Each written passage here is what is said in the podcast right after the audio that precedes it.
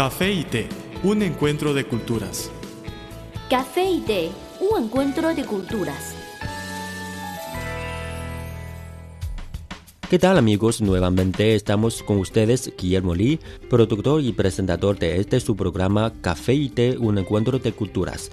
Se encuentra conmigo Carmen González. Hola Carmen. Hola amigos, hola Guillermo. Es un gran placer acompañarlos en los 60 minutos que dura este espacio, en el que les hablaremos sobre las similitudes y diferencias entre la cultura oriental y occidental, su encuentro y, como no, su choque.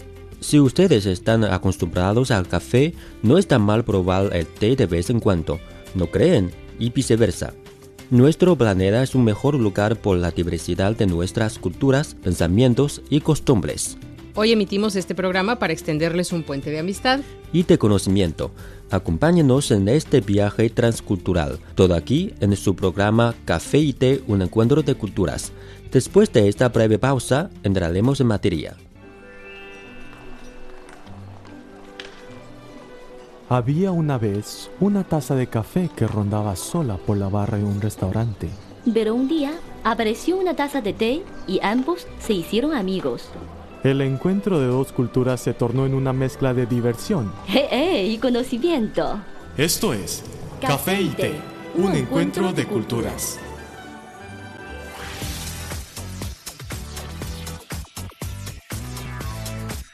Visítenos en nuestro sitio web espanol.cri.cn.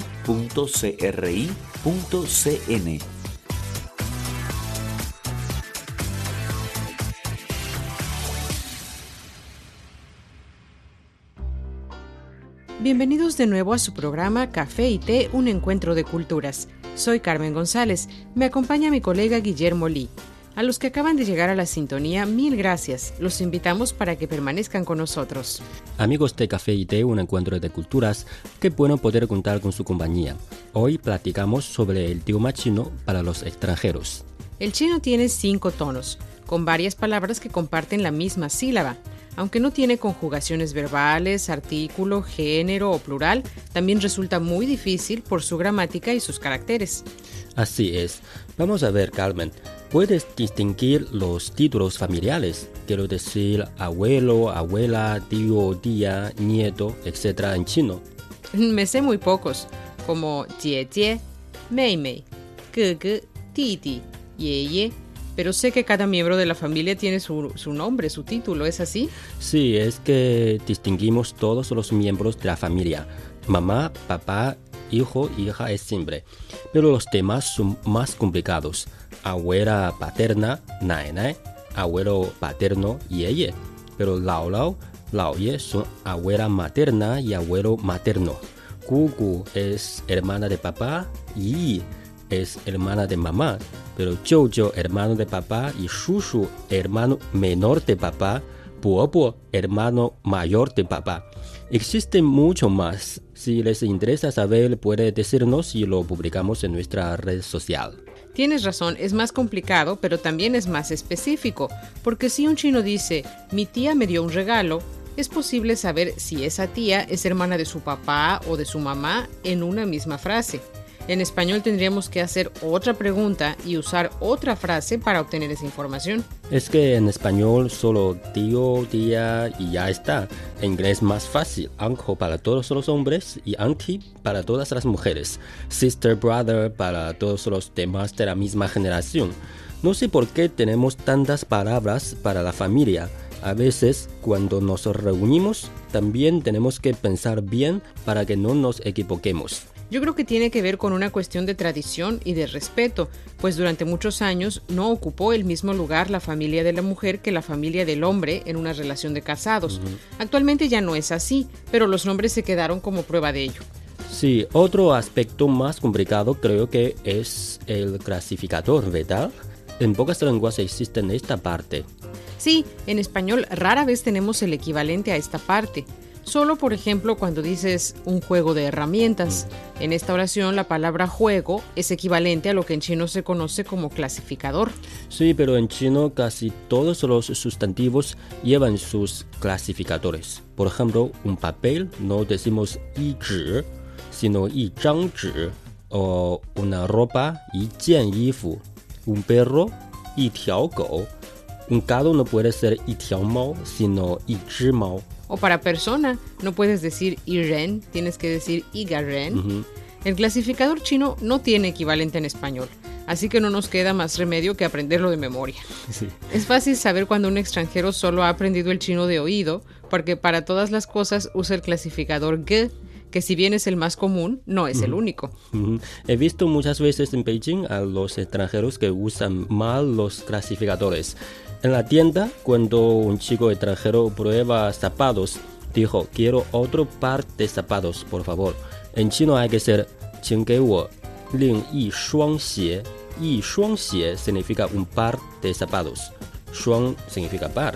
Pero ese chico usaba mal clasificador y dijo y que significa un zapato.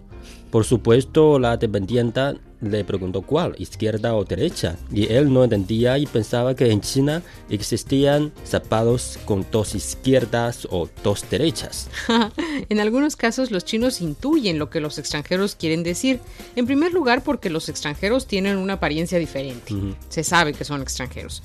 En segundo lugar porque comprenden los chinos que muchos de ellos no han estudiado chino y solo hablan de oído. Por ejemplo, en una cafetería muchos dicen Iga Cafe, cuando lo correcto sería Ipei Cafe, pero los empleados entienden y no pasa nada. Bueno amigos, dejamos nuestra plática hasta aquí por un momento. Luego seguimos con el tema de hoy, el idioma chino para los extranjeros. Regresamos pronto, no se vayan. El café es una de las bebidas más populares de Occidente. El té es la bebida tradicional de Asia. En la actualidad, podemos degustar en un mismo lugar de sus distintivos sabores. Así como el café y el té, las culturas de Occidente y Oriente tienen sus similitudes y diferencias.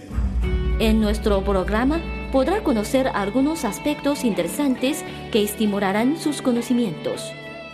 Esto es Café y Té, un, encuentro, de, culturas.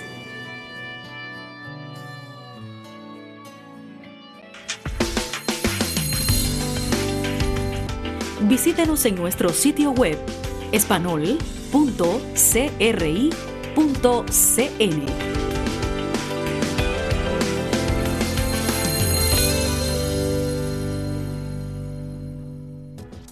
Hola, ¿qué tal? Nos alegramos mucho por ver a saludarles en este su programa Café y Té, un encuentro de culturas. Soy Guillermo Lee. Y yo, Carmen González. Desde nuestro estudio, Guillermo y yo les enviamos cariñosos saludos. En este espacio de una hora de duración, les invitamos a conocer las similitudes y diferencias entre la cultura oriental y la occidental, y de cualquier otro tema que les pudiera interesar sobre el gigante asiático y su milenaria cultura. Nuestro planeta es lindo por la diversidad de nuestras culturas, pensamientos y costumbres. Todos los días este programa les extiende un puente de amistad y de conocimiento. Cuando el café se encuentra con el té, sus sabores distintivos pueden producir efectos milagrosos. Acompáñanos en este viaje transcultural, todo aquí en su programa Café y Té, un encuentro de culturas.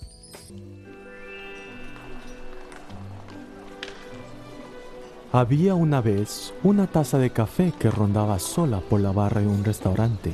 Pero un día apareció una taza de té y ambos se hicieron amigos. El encuentro de dos culturas se tornó en una mezcla de diversión ¡Eh, eh! y conocimiento. Esto es Café y Té un encuentro de culturas.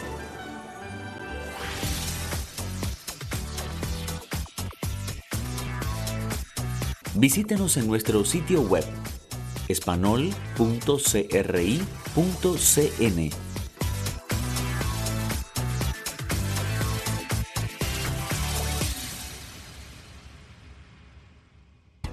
Están escuchando Café y Té, un encuentro de culturas. Gracias por permitirnos acompañarles. Somos Carmen González y Guillermo Lee. Hola a todos, nuevamente bienvenido a nuestro programa Café y Té, un encuentro de culturas. Nuestro tema de hoy está relacionado con el idioma chino para los extranjeros. ¿Cuántos caracteres chinos existen ahora? Más de 50.000, pero no usamos todos ahora. Se dice que solamente usamos 3.000 frecuentemente. Bueno, tampoco es una pequeña cantidad. En español, con 28 letras componemos todas las palabras, pero el chino es otra cosa. Sí, alfabeto solo nos sirve para representar la pronunciación, pero escribir es diferente, es como dibujar. Cuando éramos niños teníamos que memorizar cómo se dibujan los caracteres. Y casi cada carácter tiene su propio significado, ¿así es? Sí, la mayoría. Por ejemplo, mi nombre es Xiao. En tercer tono significa madrugada. Xiao en primer tono significa caballero. Pero cuando se une a otro carácter también cambia el significado, ¿cierto? Sí, por ejemplo, Huo es fuego, Xin estrella, pero Huoxin significa Marte. Eso es más complicado. Pero una cosa muy interesante es que algunos caracteres chinos, sus figuras son muy parecidos a sus significados. Por ejemplo, Ren, hombre o persona, es muy similar a una persona que está caminando. Sí, una parte grande de los caracteres chinos son hieráticos, por eso es más parecido a dibujo. De esta forma es fácil aprender caracteres como Huo, que significa fuego, Shui, agua, Kou. Kou no significa boca, boca de ser humano, pero es como una entrada, una salida, un, un espacio.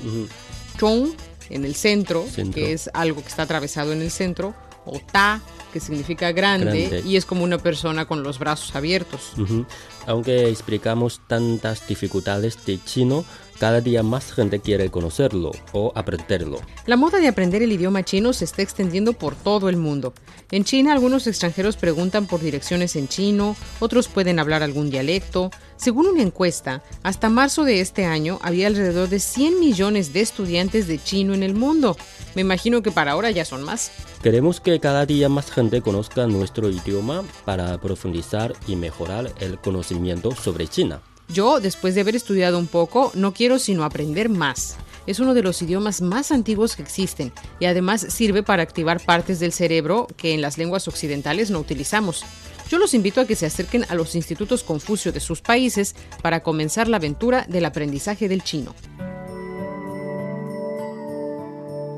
El café es una de las bebidas más populares de Occidente. El té es la bebida tradicional de Asia. En la actualidad, podemos degustar en un mismo lugar de sus distintivos sabores. Así como el café y el té, las culturas de Occidente y Oriente tienen sus similitudes y diferencias.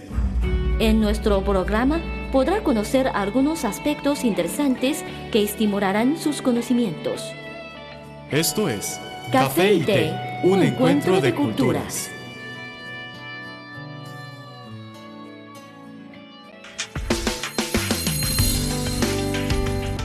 Visítenos en nuestro sitio web espanol.cri.cn.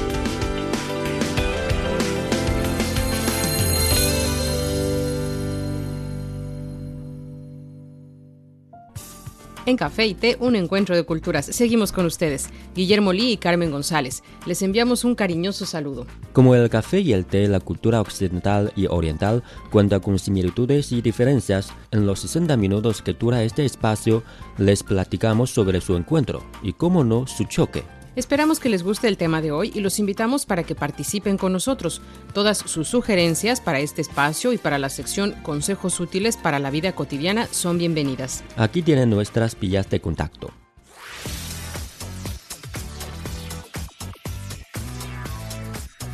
Nuestro correo electrónico es spa.cri.com.cn o bien puede enviarnos una carta a la siguiente dirección.